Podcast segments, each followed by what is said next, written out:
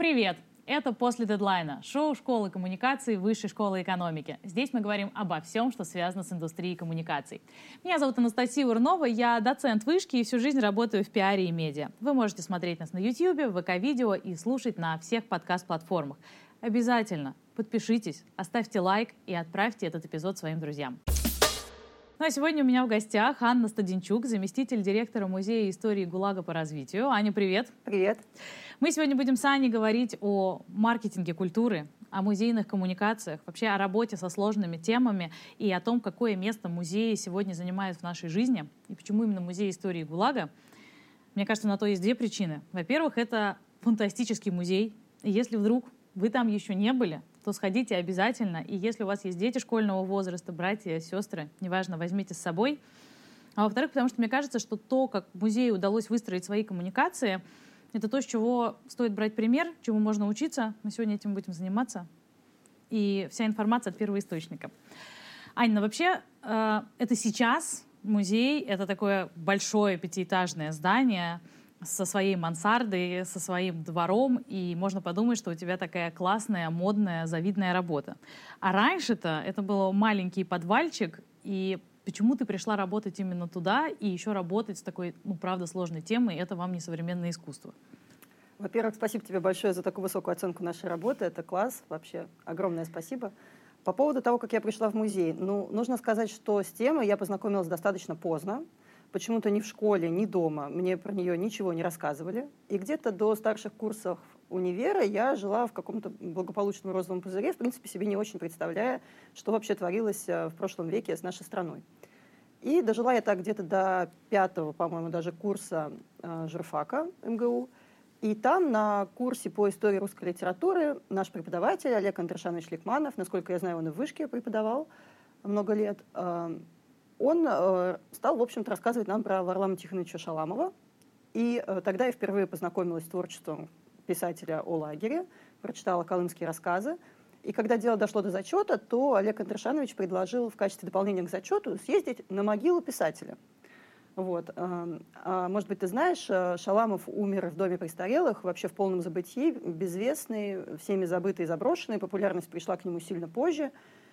И могила его тоже, на самом деле, место довольно богом забытое на Кунцевском кладбище. И вот, собственно, мы с однокурсниками отправились туда. Это была зима, и это такой, конечно, опыт, который тебя, ну, не может пройти бесследно. То есть ты зимой едешь на кладбище, ищешь этот участок, ты только что прочитал «Колымские рассказы», ты, в принципе, в некотором шоке от всего этого происходящего. И, конечно, когда ты проживаешь это э, на своем опыте, то тебе это как бы в, в, просто врезается в память навсегда. Вот. И мы с однокурсниками буквально завалили могилу Шаламова цветами, потому что у нас было на там, дневном курсе триста человек примерно.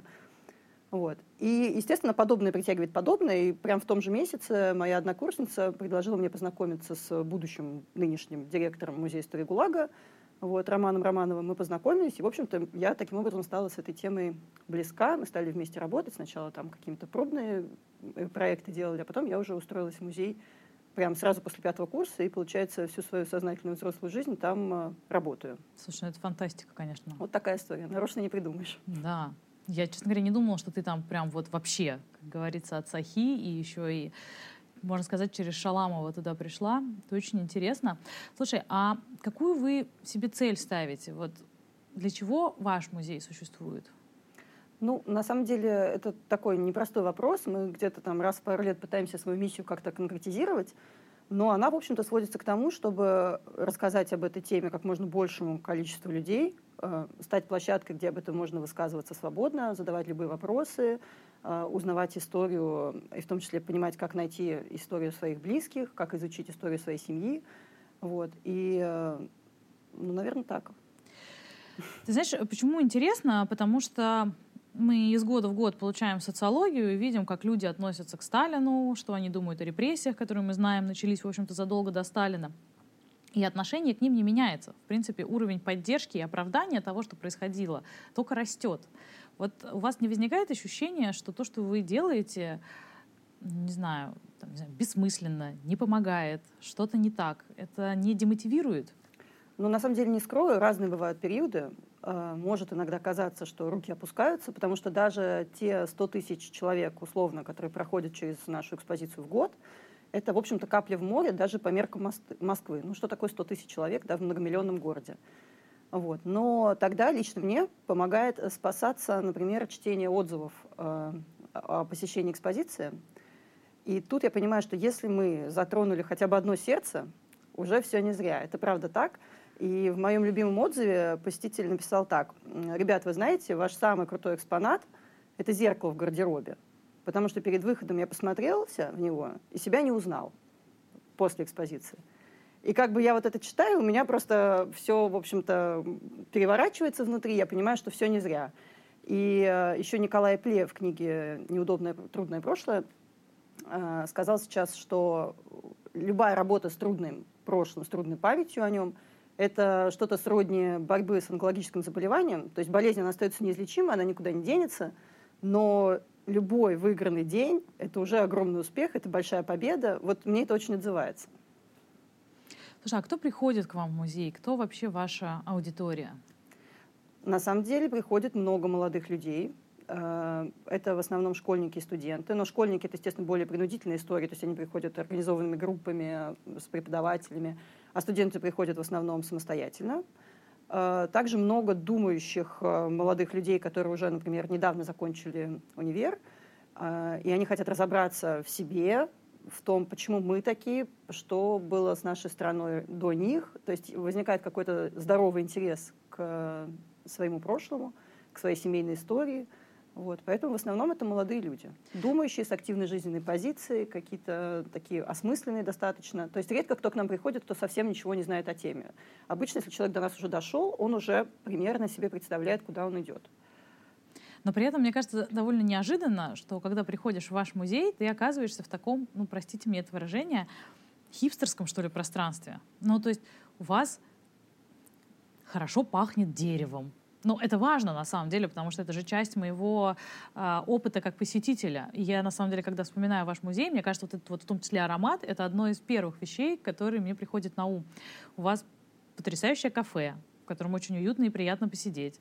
У вас э, классный зрительский зал, в котором, да, вы проводите какие-то мероприятия. Вообще вот это вот такое лофтовое помещение, здание из красного кирпича и так далее. Это сделано специально? То есть вы хотели быть какими-то более там современно-модными или так фишка легла? Ну, наверное, нельзя скрывать, что мы, конечно, хотим быть модным, приятным пространством. И над музеем работали молодые эксперты, молодые специалисты, архитекторы, дизайнеры. То есть вся наша команда — это в основном люди, ну, от там, тридцати, двадцати пяти, сорока лет. То есть, конечно, это, ну, можно сказать, лучшие специалисты города, поэтому они редко могут сделать что-то совсем уж плохое. Поэтому, конечно, мы хотели сделать классный музей. Вот. Но то, о чем ты говоришь, мне кажется, это еще на самом деле то, что скрывается, та сложность, которая скрывается в нашей коммуникации, потому что у нас сама тема достаточно болезненная, и опыт от соприкосновения с темой, он, в общем-то, травматичный для человека. Но при этом итог коммуникации должен быть позитивным. И ты вечно находишься вот в этом э, как бы диссонансе. Ты должен рассказать о сложном так, чтобы человеку при этом впечатление осталось от этого адекватное. То есть, что ему там все-таки не было убийственно плохо, что ему там не потеряло сознание, не знаю, не остановилось сердце. Вот, что он в целом провел время хорошо, несмотря на то, что сама тема ужасная и травматичная. Вот. И мы, естественно, балансируем и стараемся как-то, в общем, справляться с этим диссонансом. Слушай, вот ты, на самом деле, очень важные вещи говоришь, и вот хочется покопаться в том, как, потому что насколько вы действуете по наитию или вы прямо выстраиваете стратегию, которая начинается с того, что вы исследуете свою потенциальную аудиторию. Так вышло, что к вам много ходит молодежь, или вы решили, что ядро вашей целевой аудитории будет молодежь? И вы же наверняка продумываете вот этот вот маршрут вашего гостя. С каким ощущением он должен выйти? Должен ли он пройти по какой-то эмоциональной дуге? Вот это все заложено или, ну, как бы так сложилось? Конечно, заложено в большей степени. Насколько эффективно оно работает, наверное, это сложно нам непредвзято оценить. Но, безусловно, мы рассчитывали на то, чтобы нашей целевой аудиторией была молодежь. И несмотря на то, что у экспозиции есть как бы несколько уровней, то есть э, она может быть интересна и тем, кто пришел с нулевым знанием, так и тем, кто, в принципе, уже, например, читал Солженицына, Шаламова, Гинзбург и хочет просто углубить, как-то уточнить свои знания, ему тоже будет интересно. То есть у экспозиции есть несколько слоев погружения в нее. но ядро действительно рассчитано на молодые умы, на ребят, которые вот в старших классах школы или на первых курсах института. А вы как-то вообще исследуете тех людей, которые к вам приходят, или тоже все это на глаз? На самом деле профессиональных исследований мы не проводили, потому что это дорого и долго. Но у нас э, есть несколько результатов исследований других музеев. Коллеги с нами поделились. То есть, например, несколько лет назад делала исследование Третьяковка, еврейский музей, по-моему, Пушкинский. У них было э, общее исследование. Это была действительно большая очень работа. И коллеги сами предложили нам воспользоваться э, результатами этого исследования и, в принципе, считать их за основу. Потому что то, и, то есть их результаты, их исследований могут быть релевантны и нам, потому что это про музей в целом. Про то, кто сейчас идет в музей, какие аудитории с какими целями в музей приходят. Кто там хочет хорошо провести время, кто хочет показаться умным, там, приведя девушку на свидание, кто хочет скоротать время с семьей и чем-то занять ребенка. То есть, в общем-то, все вот эти э, аудитории были там сегментированы. И, в принципе, мы можем на это опираться. Вот. Что касается непосредственно нашей аудитории, мы делали несколько студенческих исследований, потому что наша задача в том числе вовлекать, привлекать к теме как можно большее количество самых разных людей. Поэтому как только у кого-то есть идея или предложение что-то для нас сделать или поработать с нашей темой, с музеем, мы практически в девяноста девяти процентах за. И ребята делали нам полевые такие студенческие исследования, вот, которые, в принципе, тоже показывали результаты, которые соотносятся с нашим собственным ощущением. Они проводили опросы у вас внутри музея? Да, они проводили опросы, проводили анкетирование, создавали какие-то опросные листы для тех, кто, там, например, не был в музее, но планирует или не идет и может сказать почему. Вот, то и есть, отчеты тоже вам делали? Да, и делали нам какие-то... То есть это нельзя назвать суперпрофессиональным каким-то обширным исследованием, но при этом это интересная информация, которую тоже можно учитывать в работе. Слушай, ну на самом деле, мне кажется, эта история про исследование, она очень важная, и хорошо ее тоже проговаривать, потому что мы все время слышим, что коммуникации должны быть основаны на данных, ничего не может быть без данных, нужно все время проводить исследования, все нужно оцифровать и так далее.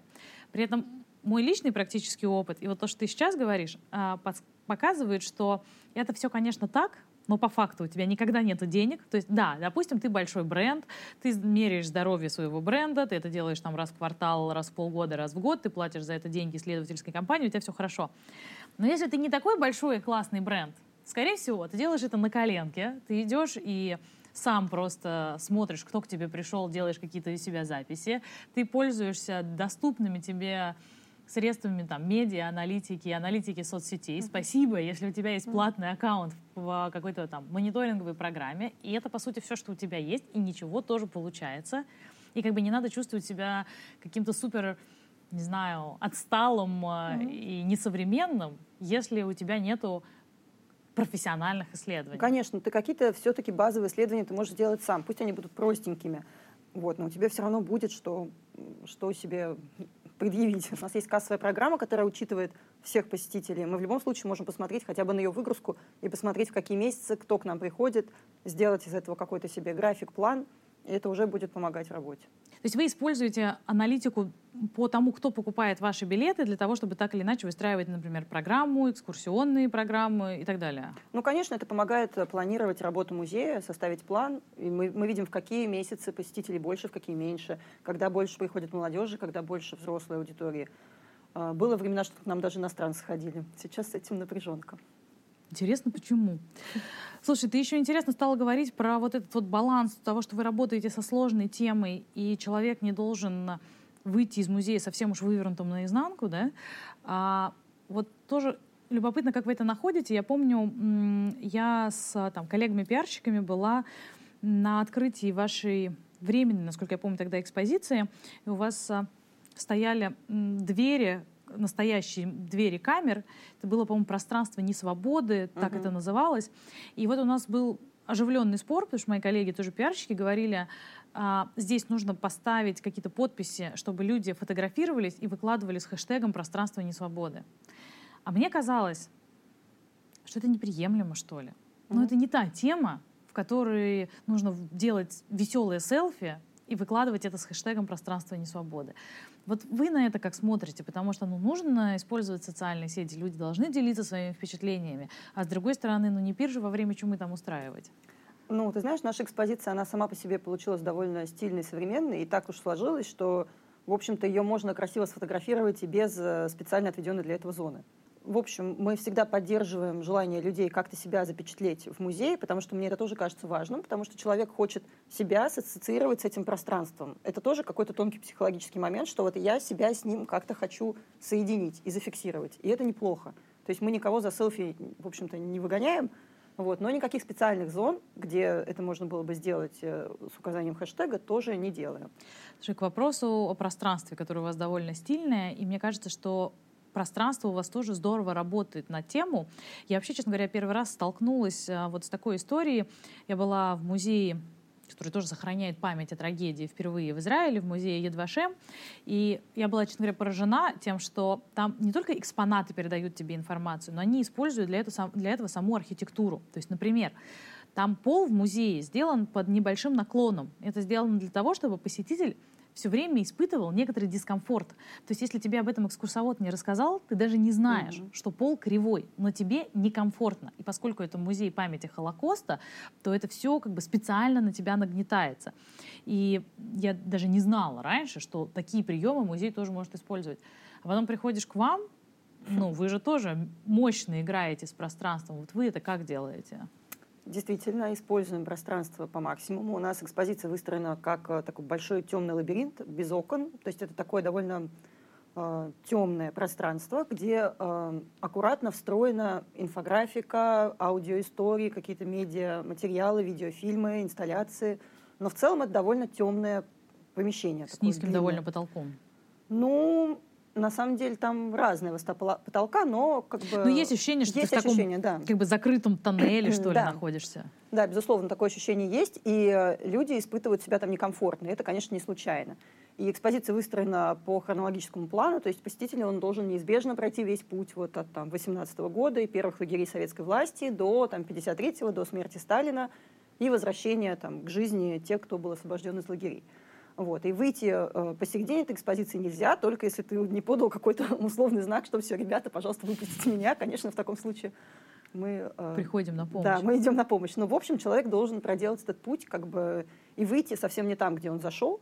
То есть э, это... Но у вас же там еще ты не просто выходишь не там, где ты зашел, да, но ты сначала поднимаешься вверх, ты спускаешься вниз, ты проходишь понизу, а выход у тебя опять наверху. Угу. То есть ты еще и... ну как бы опускаешься на самое дно, а потом поднимаешься. И, ну, не знаю, я вот как посетитель музея это вполне себе считываю. Может [S2] Uh-huh. [S1] Быть, еще вот от этого, да, появляется чувство, что, что ты сказала, ты прошел через тяжелые периоды, но все-таки [S2] Uh-huh. [S1] С каким-то позитивным чувством выходишь наружу. Да, и в самом конце экспозиции у нас звучат имена репрессированных. В общем-то, в Яд Вашеме тоже есть этот прием. По-моему, в детском мемориале у них тоже. Но там, там звучат... они просто как бы сносят тебе башку, потому что в Яд Вашеме, да, ты проходишь через такой темный коридор, вокруг тебя экраны, и там летят на тебя такие свечки, фотографии, и звучат имена, и ты через него идешь. И мне кажется, что если ты оттуда выходишь без слез, то mm-hmm. ты просто умер внутри. Ну, это невозможно. Там хедшот. Ну, вот у нас последняя инсталляция тоже, в общем-то, похожим образом организована, правда, без фотографий, но там звучат имена, и они как бы так, так звуковым эффектом улетают куда-то вверх, ввысь, и там растворяются. И это тоже, на самом деле, довольно такое... впечатляющее место в музее, но после него человек выходит к свету, то есть он наконец-таки выбирается из этого темного лабиринта, и в конце его встречает открытое окно, и он видит как бы наконец-таки этот свет в конце тоннеля, вот, и это тоже, конечно, работа с пространством, что в итоге в конце, на выходе ты все-таки видишь открытые окна. И при этом еще вот про пространство хотела сказать. Многие посетители отмечают, что в музее слишком холодно, и считают это специальным экспозиционным приемом. И прям вот это в отзывах часто отмечается как вот, ну и еще специально холодно. И тут нужно сказать, что это не так. Ну, то есть э, в музее действительно есть особый температурно-влажностный режим, потому что там хранятся экспонаты. Мы государственный музей. Все наши экспонаты хранятся в Государственном фонде Российской Федерации. То есть, в общем-то, что яйца Фаберже, что банки из лагеря. То есть, ну, имеется в виду, что это э, сокровища нашей страны, государственный фонд. И он может экспонироваться только при определенном температурно-влажностном режиме. То есть температура должна быть около там, девятнадцати-двадцати градусов. Это все замеряется специальными приборами. Есть люди, которые списывают показания, следят за тем, чтобы там не нарушался никак этот режим. Вот. Но при этом в других музеях тоже такой же режим. Это как бы правило музейное. Но, видимо, из-за того, что у нас темное пространство, из-за того, что такая тяжелая тема, людям кажется, что у нас холоднее, и сделано это специально. Вот. И э, возвращаясь к разговору о том, как все-таки это вывести на положительный итог вот, взаимодействия с музеем, мы долго думали и все-таки решили положить пледы. И мы людям ненавязчиво предлагаем, что если вам все-таки очень холодно, у нас есть черненький плед. Пожалуйста, вы можете в него закутаться. И мы тоже обсуждали, что, с одной стороны, ты как будто бы на веранде в ресторане сидишь в пледе, а тут как бы у нас такой музей серьезный. Но, с другой стороны, человеку, правда, холодно. Ну вот непонятно, то ли это леденящий душу холод изнутри, то ли это действительно холод снаружи. Вот. Но мы все-таки пошли навстречу и как бы делаем это незаметно, но тем, кому мы видим, что просто реально плохо и холодно, мы предлагаем укрыться. Ну и кроме этого, вы ведь еще активно выходите за стены своего музея. Тут, да, и то, как вы используете свой сад. И вообще вот это какая-то ваша... Ну я бы это назвала, на самом деле, внутренней свободой, потому что очень легко решить, мы работаем с очень сложной темой, значит, мы тут сейчас все очень грустненько всем расскажем, и все от нас очень грустненькие выйдут и запомнят, что это все было плохо. А с другой стороны, вы делаете граффити с портретом Шаламова. Теперь мы понимаем, почему именно Шаламова. Во дворе дома не так далеко от музея. Вы делаете м, альбом с комиксами, выживший, кстати, тоже же, да, со студентами. Вот как рождаются эти все истории? Почему вы считаете, что это важно? Что это для вас? Для нас очень важно искать э, подход к разным аудиториям, и мы в постоянном поиске языка для разговора на эту тему. То есть для нас, естественно, музей не ограничивается одной экспозицией или сменными выставками. Нам интересно абсолютно все. И отсюда появляются идеи сделать, там, не знаю, сборник комиксов, нарисовать граффити, выпустить альбом электронной музыки, провести э, какой-то необычный эксперимент в экспозиции. Например, недавно мы э, вместе со студентами Московской школы дизайна делали выставку-интервенцию прямо в постоянной экспозиции. То есть прямо следующим слоем, верхним, поверх экспозиции, были размещены экспонаты современного искусства, которые как бы дополнительные смыслы вносят и показывают, как современные художники до, могут доработать и осмыслить то, что мы рассказываем в постоянной экспозиции. То есть это так, такого рода экспериментальные вещи, которые позволяют нам расширить круг э, людей, вовлеченных в разговор про тему. И в этом есть, собственно, наша миссия, о которой я говорила. Э, сейчас мы еще работаем с прекрасными девушками, они выпускницы Британской школы дизайна, и они делают для нас коллекцию ювелирных украшений на тему музея. Ничего себе. Вот. Это все может звучать довольно странно, но на самом деле, когда начинаешь работать, ты видишь, сколько разных граней открывается, какая в этом во всем есть глубина и какие могут быть неординарные решения. Хотя сначала это может все звучать дико. То есть теми же комиксами мы, в общем-то, первую волну э, получили достаточно жесткую. Это был в том числе хейт, что да как вы можете, да какие комиксы про ГУЛАГ, ну вы чего.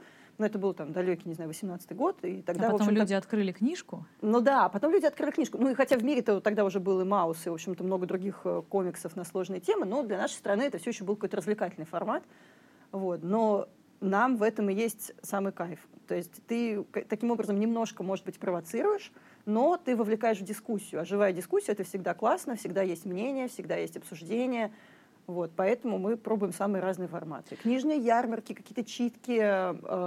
У нас есть спектакли, театр предмета, где, например, не издается ни одного звука голосом, а основные действующие лица — это только предметы, привезенные из мест бывших лагерей. И весь спектакль — это как бы очень трогательный рассказ, там, не знаю, чайничка, баночки, мисочки, просто с определенным выставленным светом и какими-то эффектами. Это все производит просто, на самом деле, потрясающий эффект. Много людей на это ходит? Да, у нас почти все билеты всегда раскуплены. И мне кажется, выросла, наверное, ваша аудитория за то время, что вы существуете, потому что, ну, как бы, кто о вас знал раньше, а сейчас, м- ну, не знаю, интеллигентные люди, кто хоть как-то интересуется, мне кажется, знают точно. Ну да, слава богу, посещаемость растет. Конечно, были разные периоды, была и пандемия, и какие-то разного рода катаклизмы, которые сказывались на общей посещаемости музеев, но в целом она растет. И, и в целом аудитория музеев растет, что, конечно, не может не радовать. Ну и понятно, все, наверное, бенефициары этой истории.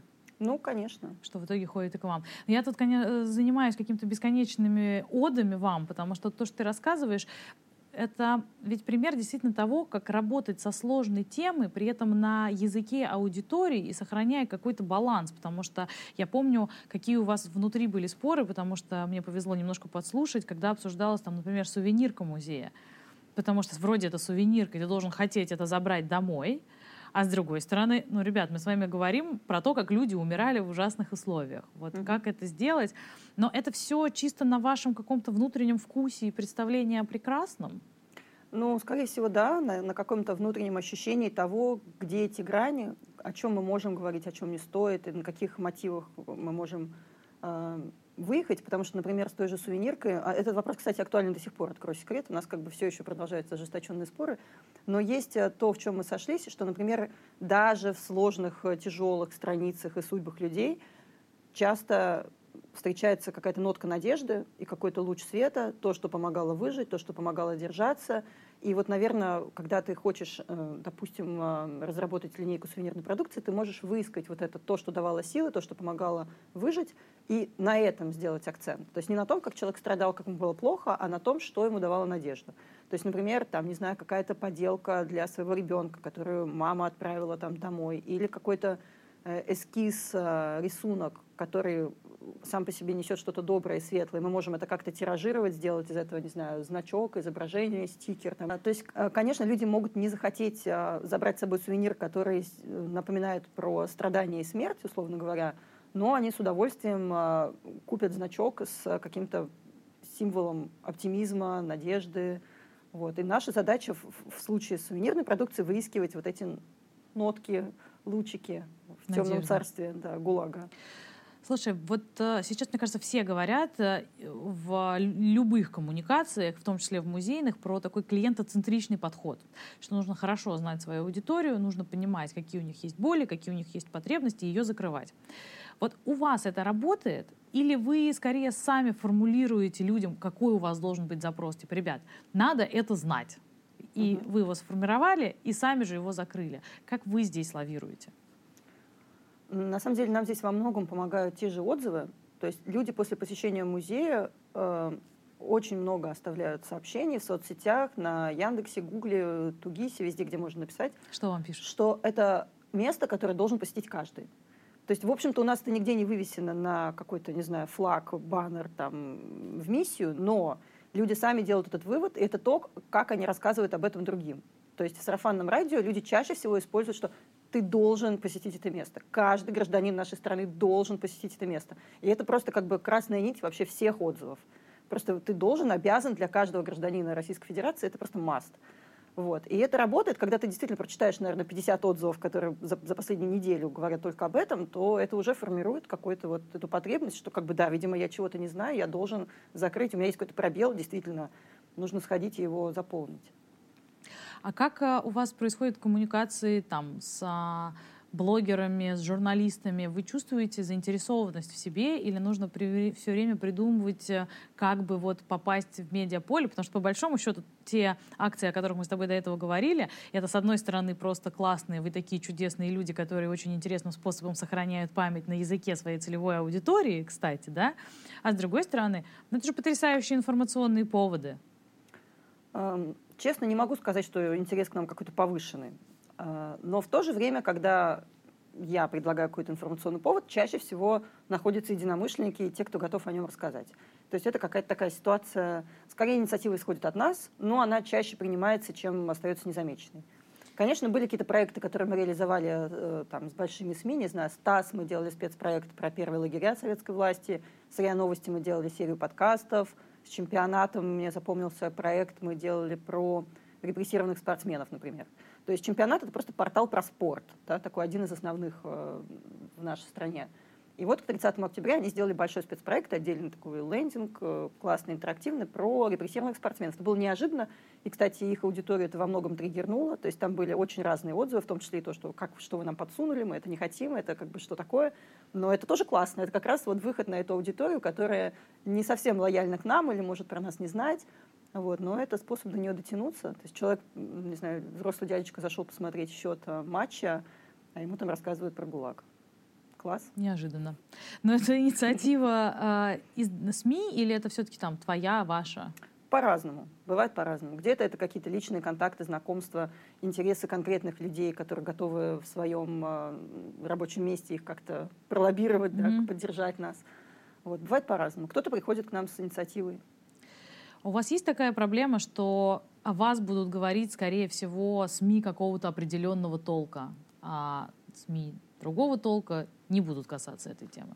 Ну, конечно, мне кажется, так у всех есть. Есть те, кто просто эту тему больше любит, кто-то меньше. Но, правда, мне кажется, сейчас вообще осталось мало СМИ, которые в целом могут свободно высказываться на темы, в том числе наши.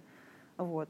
Поэтому я сейчас в каком-то таком выжидании. Просто интересно, когда вот эта буря немножко подуляжется, кто вообще на этом медиаполе останется.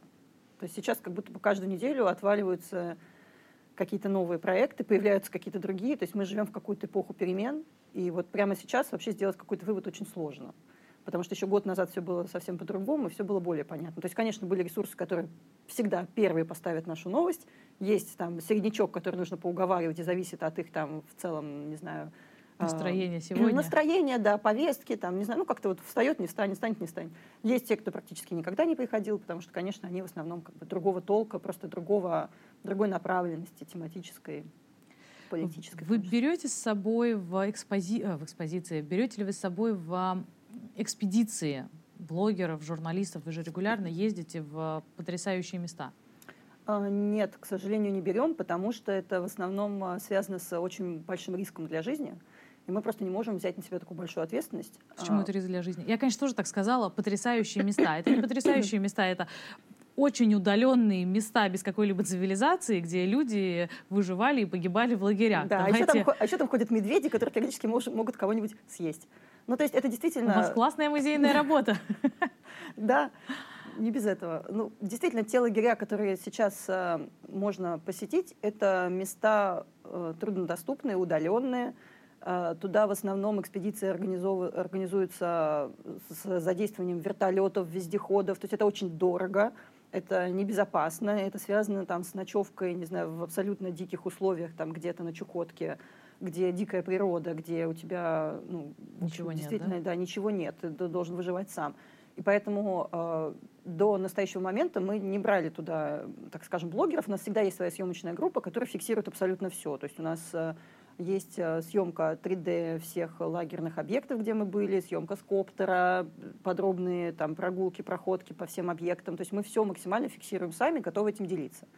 Вот. Но также стоит сказать, что есть, например, один лагерь днепровский в Магаданской области.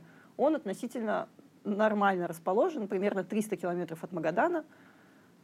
И мы работаем над тем, чтобы сделать там некий парк памяти, то есть чтобы как-то музифицировать то, что там осталось, и сделать это доступным для людей, в том числе для блогеров, журналистов, пожалуйста. Да? То есть это было бы классно, если бы получилось немножко ну, сделать его более доступным и безопасным для посещения. Тогда, конечно, мы были бы очень рады, если бы кто-то помог нам в освещении этой темы. Ну да, будем надеяться, что да. А ты можешь сказать, были ли какие-то ошибки вот на вашем пути продвижения? Типа, ребят, мы уже поняли, да, что нужно делать. Подумайте о своей целевой аудитории, говорить языком этой аудитории, не бояться выходить за какие-то такие классические рамки. Вот вы пример хороших кейсов. М-м- ошибки вы какие-то совершали? Вот так, типа, не надо делать. Ну вот самый основной вывод, который я сделала за годы работы, что любое сказанное нами слово должно быть подтверждено документально. То есть все, что ты скажешь, цифру, факт, какую-то биографию человека, какой-то жизненный его, не знаю, поворот, ты должен через минуту быть способен показать документ, где это подтверждено. Потому что если ты не сможешь этого сделать, то ты рискуешь подорвать доверие ко всей теме в целом. Потому что тема до сих пор еще очень болезненная, к ней много недоверия. И э, есть аудитории, есть в том числе блогеры, которые норовят тебя подловить. Так, так, так, а это что? Это ты откуда взял? А что это за цифра? Что за два миллиона человек? И, да, и, и ты должен быть готов просто отчитаться вообще обо всем. И поскольку мы исторический музей, государственный исторический музей, для нас это принципиально важно. И даже в конце экспозиции у нас есть такой стеллаж с папками, где представлены все-все документы, на основе которых сделана экспозиция. То есть это копия архивных документов, на которые мы опирались. Поэтому каждое сказанное нами слово — это, в общем-то, только научно доказанный факт. Мы не используем, например, там... данные, которые приводит там Солженицын, потому что очень многие любят на этой теме как-то спекулировать и говорить, что вот он все наврал, это ложь. Мы говорим, да, ребят, но это художественное произведение. Человек написал так, как он это почувствовал, понял, так, как он это для себя решил. Мы вообще как бы уважаем его труды, но при этом никак не опираемся на них в своей экспозиции, мы опираемся только на научно доказанные факты. Вот. И то же самое касается в коммуникации. То есть, когда мы где-то выступаем с чем-то на историческую тему, мы говорим только то, за что можем ручаться. Потому что были случаи, когда нас пытались подловить на каком-то, в общем, злоупотреблении доверием. Ну, это важно, и на самом деле звучит довольно очевидно, а на самом деле, когда ты сидишь себе и пишешь какой-нибудь пресс-релиз, или придумываешь какую-нибудь акцию, или какой-нибудь классный тест делаешь, и думаешь, ну, вот тут вот подкрутим. Да, ну и очевидно же, что это так. То есть ты там рассказываешь историю, что, допустим, там девушку арестовали за, там, не знаю, то, что она там... По ложному доносу. Да. Ну или что-нибудь, любой факт, потому что таких историй просто миллионы в нашей стране. Арестован мог быть кто угодно, за что угодно, по любому признаку, исходя из, там, не знаю, национальности, фамилии, рода деятельности. То есть репрессиям подвергались совершенно люди всех слоев населения, всех вообще э, классов, да, вообще всего, всего, чего можно придумать. И ты можешь как бы привести какой-то пример, который тебе кажется, ну, очевидным. Но при этом, если это не какой-то конкретный человек с конкретным делом в архиве, то тебе будет очень сложно это подтвердить. Даже если ты потом покажешь десять аналогичных, то, что ты тогда сказал, уже получается как будто бы фантазия. Поэтому на это мы набили какое-то количество шишек, и теперь используем только примеры, на которых ты можешь... Каждое слово доказать. Выверено практически с юристом. Ну, ну как, как минимум с доктором исторических наук, да. Серьезно. А с какими стереотипами вы сталкиваетесь? Я просто хорошо запомнила, мне кто-то из твоих коллег рассказывал, что там после посещения вроде кто-то из школьников оставил отзыв, что типа «теперь я знаю, что такое ГУЛАГа». То есть для людей слово «музей истории ГУЛАГа» не ГУЛАГ, а ГУЛАГа. Вот он, именительный падеж. И тут становится понятна вообще как бы глубина погружения в тему. Вы много ли с этим сталкиваетесь и с чем? Тут, мне кажется, даже два вопроса можно выделить. Первое — это мифы, которые есть о теме. И нужно сказать, что это мифы, которые взялись не случайно. Это тоже своего рода коммуникационная стратегия, которая была у советской власти. Специально насаждались мифы, чтобы отвести глаза, снять ответственность с власти, переложить ее на народ, на людей. Что, например, Сталин не знал. Это все перегибы на местах. Естественно, мы э, в экспозиции рассказываем о том, что, безусловно, Сталин не просто не знал, он знал, он руководил, он был идеологом, главным вдохновителем и руководителем репрессий. Ни одна спецоперация, ни один большой политический процесс без санкций Сталина не начинался. Это доказано. Есть его подписи на всех важнейших документах э, эпохи, скажем так. То есть это миф. Э, второй миф, что, ну, это люди писали доносы. Ну вот все кто-то написали, же написал да, миллиона доносов. Соседи, да, как спасибо Давлатову за эту как бы вот нелепицу. На самом деле это тоже неправда, потому что, да, доносы писали, но они не сыграли сколько-нибудь существенной роли в механизме репрессий. Потому что, например, в годы Большого террора репрессии осу- осуществлялись по лимитам, то есть это была просто как плановая экономика. Каждому региону спускался лимит, сколько врагов народу нужно найти, кто примерно эти люди, и дальше как бы люди уже работали, выискивая этих врагов. Доносы здесь были совершенно не нужны. Я, кстати, когда об этом узнала, что просто спускался план типа тысячу человек таких-то, я об этом узнала... довольно взрослая. Мне было уже нормально за двадцать. И я, честно говоря, была настолько этим шокирована. И к вопросу о документах. Я захотела увидеть документ. Приходи, у нас они есть. Я видела. Я же была у вас, мягко говоря, не один раз. И ты действительно вот его видишь и хочешь вообще в идеале увидеть парочку, потому что ну, это же просто уму непостижимо. Более того, что были эти лимиты, люди на местах просили разрешить им превысить лимиты, потому что все же хотели работать хорошо, выслужиться и сказать, а мы найдем не тысячу, а две тысячи врагов, разрешите нам найти больше врагов, чем вы нам написали. Вот. Ну, в общем, возвращаясь к доносам, они не сыграли сколь, ну, существенной роли, по крайней мере, вот в механизмах большого террора. А то, что, например, выбивалось под следствием э, показания на других людей, ну, это едва ли можно назвать доносом. Это mm-hmm. то, что выбивалось под пытками, является ли это доносом? Кажется, не совсем.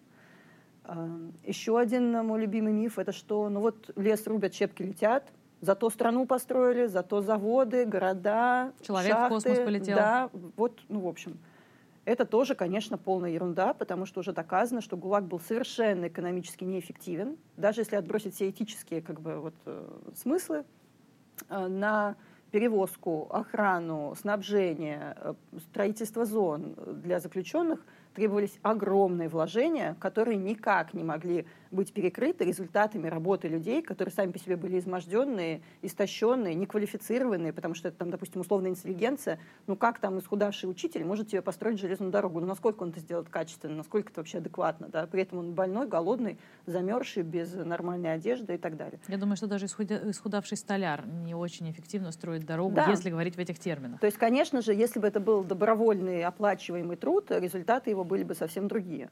Поэтому никакой эффективности, ни о какой экономической эффективности тоже речи быть не может. Вот, с такими мифами мы сталкиваемся, и они удивительным образом продолжают жить даже в молодых людях. То есть это как-то то, что настолько сильно было прокачано в сознании, что люди... Мы же это от родителей узнаем. Ну, наверное, из каких-то вот источников своего... Ну, в общем, даже молодые ребята, которые, по идее, не должны быть подвержены советской пропаганде, даже они приходят с какими-то установками, что вот, ну, с недоверием. Нет, ну, наверное, ну, наверное, Сталин просто не знал. Это вот на местах там вот все. Или там вот это вот э, сами виноваты. А просто так ведь не сажали. Ну, значит, было за что. Ну, вот, ну нет же дыма без огня. Ну, вот. А мы говорим, ребята, ну вы представляете, подавляющее большинство людей, которые пострадали в годы репрессий, двадцать миллионов человек, которые прошли через ГУЛАГ, колонии, тюрьмы, лагеря, двадцать миллионов. Огромное количество, подавляющее большинство были, в общем-то, реабилитированы и были, пострадали просто ни за что, по на, совершенно надуманным, сфальсифицированным делам. Вот. И с этими мифами, конечно, приходится бороться, их преодолевать, каждый раз проговаривать. А люди, которые к вам приходят, они уже приходят вот с такой установкой, что это история, по большей части, безвинных жертв? Или это люди, которые приходят и ничего об этом не знают? Ну, очень по-разному. То есть даже те же школьники, которые приходят, это очень разные ребята. Кто-то приходит подготовленный, с ними учителя заранее проводят какие-то уроки вводные, уже какую-то им, в общем, оболочку этого всего обрисовывают, и ребята уже приходят как бы с каким-то пониманием.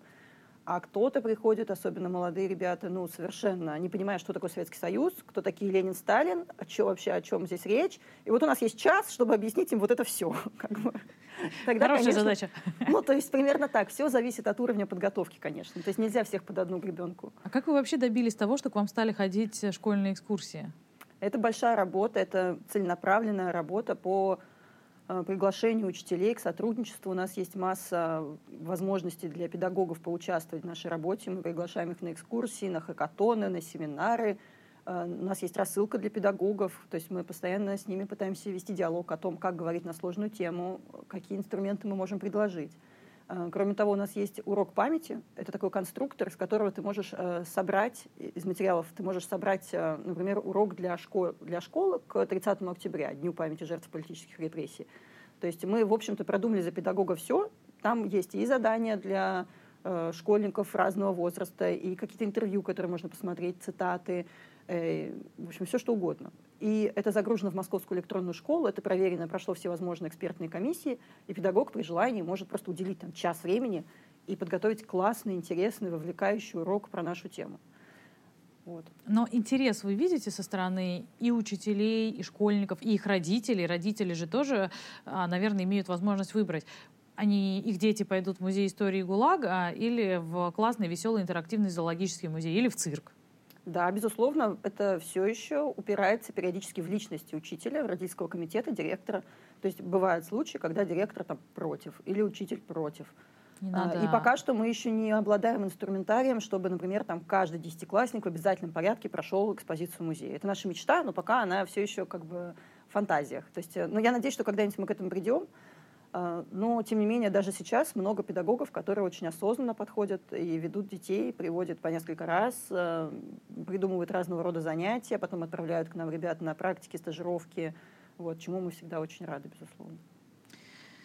И еще вспомнила, кстати, по поводу ГУЛАГа. Вот, mm-hmm. интересный случай, который был прямо лично со мной. Приехал курьер, молодой парень, звонит мне и говорит: «Да, здравствуйте, я подъехал, стою вот у музея Гугла». Я думаю, расстраивать человека или нет. А я в Москве, да? Я говорю, вы знаете, это не музей Гугла, это... Говорит, а что тут? Подождите, сейчас я прочитаю. А, ну, ну, и он прочитал, и я, естественно, поняла, что он не понял, о чем речь. Ну, вот, в общем... Надо было пригласить. Да, я, естественно, его пригласила, но он был занят. Надеюсь, что когда-нибудь он все-таки дошел до экспозиции. Тоже. Ань, спасибо тебе большое. Мне кажется, очень интересно, и я очень надеюсь, что все, кто нас посмотрел, послушал, если они вдруг еще не были, то вот сейчас уже точно прониклись, уже идут на сайт, бронируют экскурсию. На самом деле, без экскурсии в музее тоже интересно. Но вот ваши экскурсоводы — это отдельная тема. Потому что такое ощущение, что мы к вашему какому-то дню рождения выпуск готовим. Я, я просто, правда, очень люблю этот музей, ну, потому что там здорово все. И экскурсоводы очень хорошие, и экскурсии для детей хорошие, для взрослых хорошие. И аудиогид есть. И аудиогид есть. Короче, все дети в музее истории ГУЛАГа — это раз. Вот так вот весело я об этом скажу. А, а во-вторых, если вы занимаетесь коммуникациями, то рассмотрите вашу практику. Мне кажется, она правда полезная и классная. В общем, спасибо тебе большое, Аня. Спасибо большое. Увидимся после дедлайна. Подписывайтесь, ставьте лайк, присылайте свои вопросы. И этим эпизодом обязательно поделитесь с друзьями.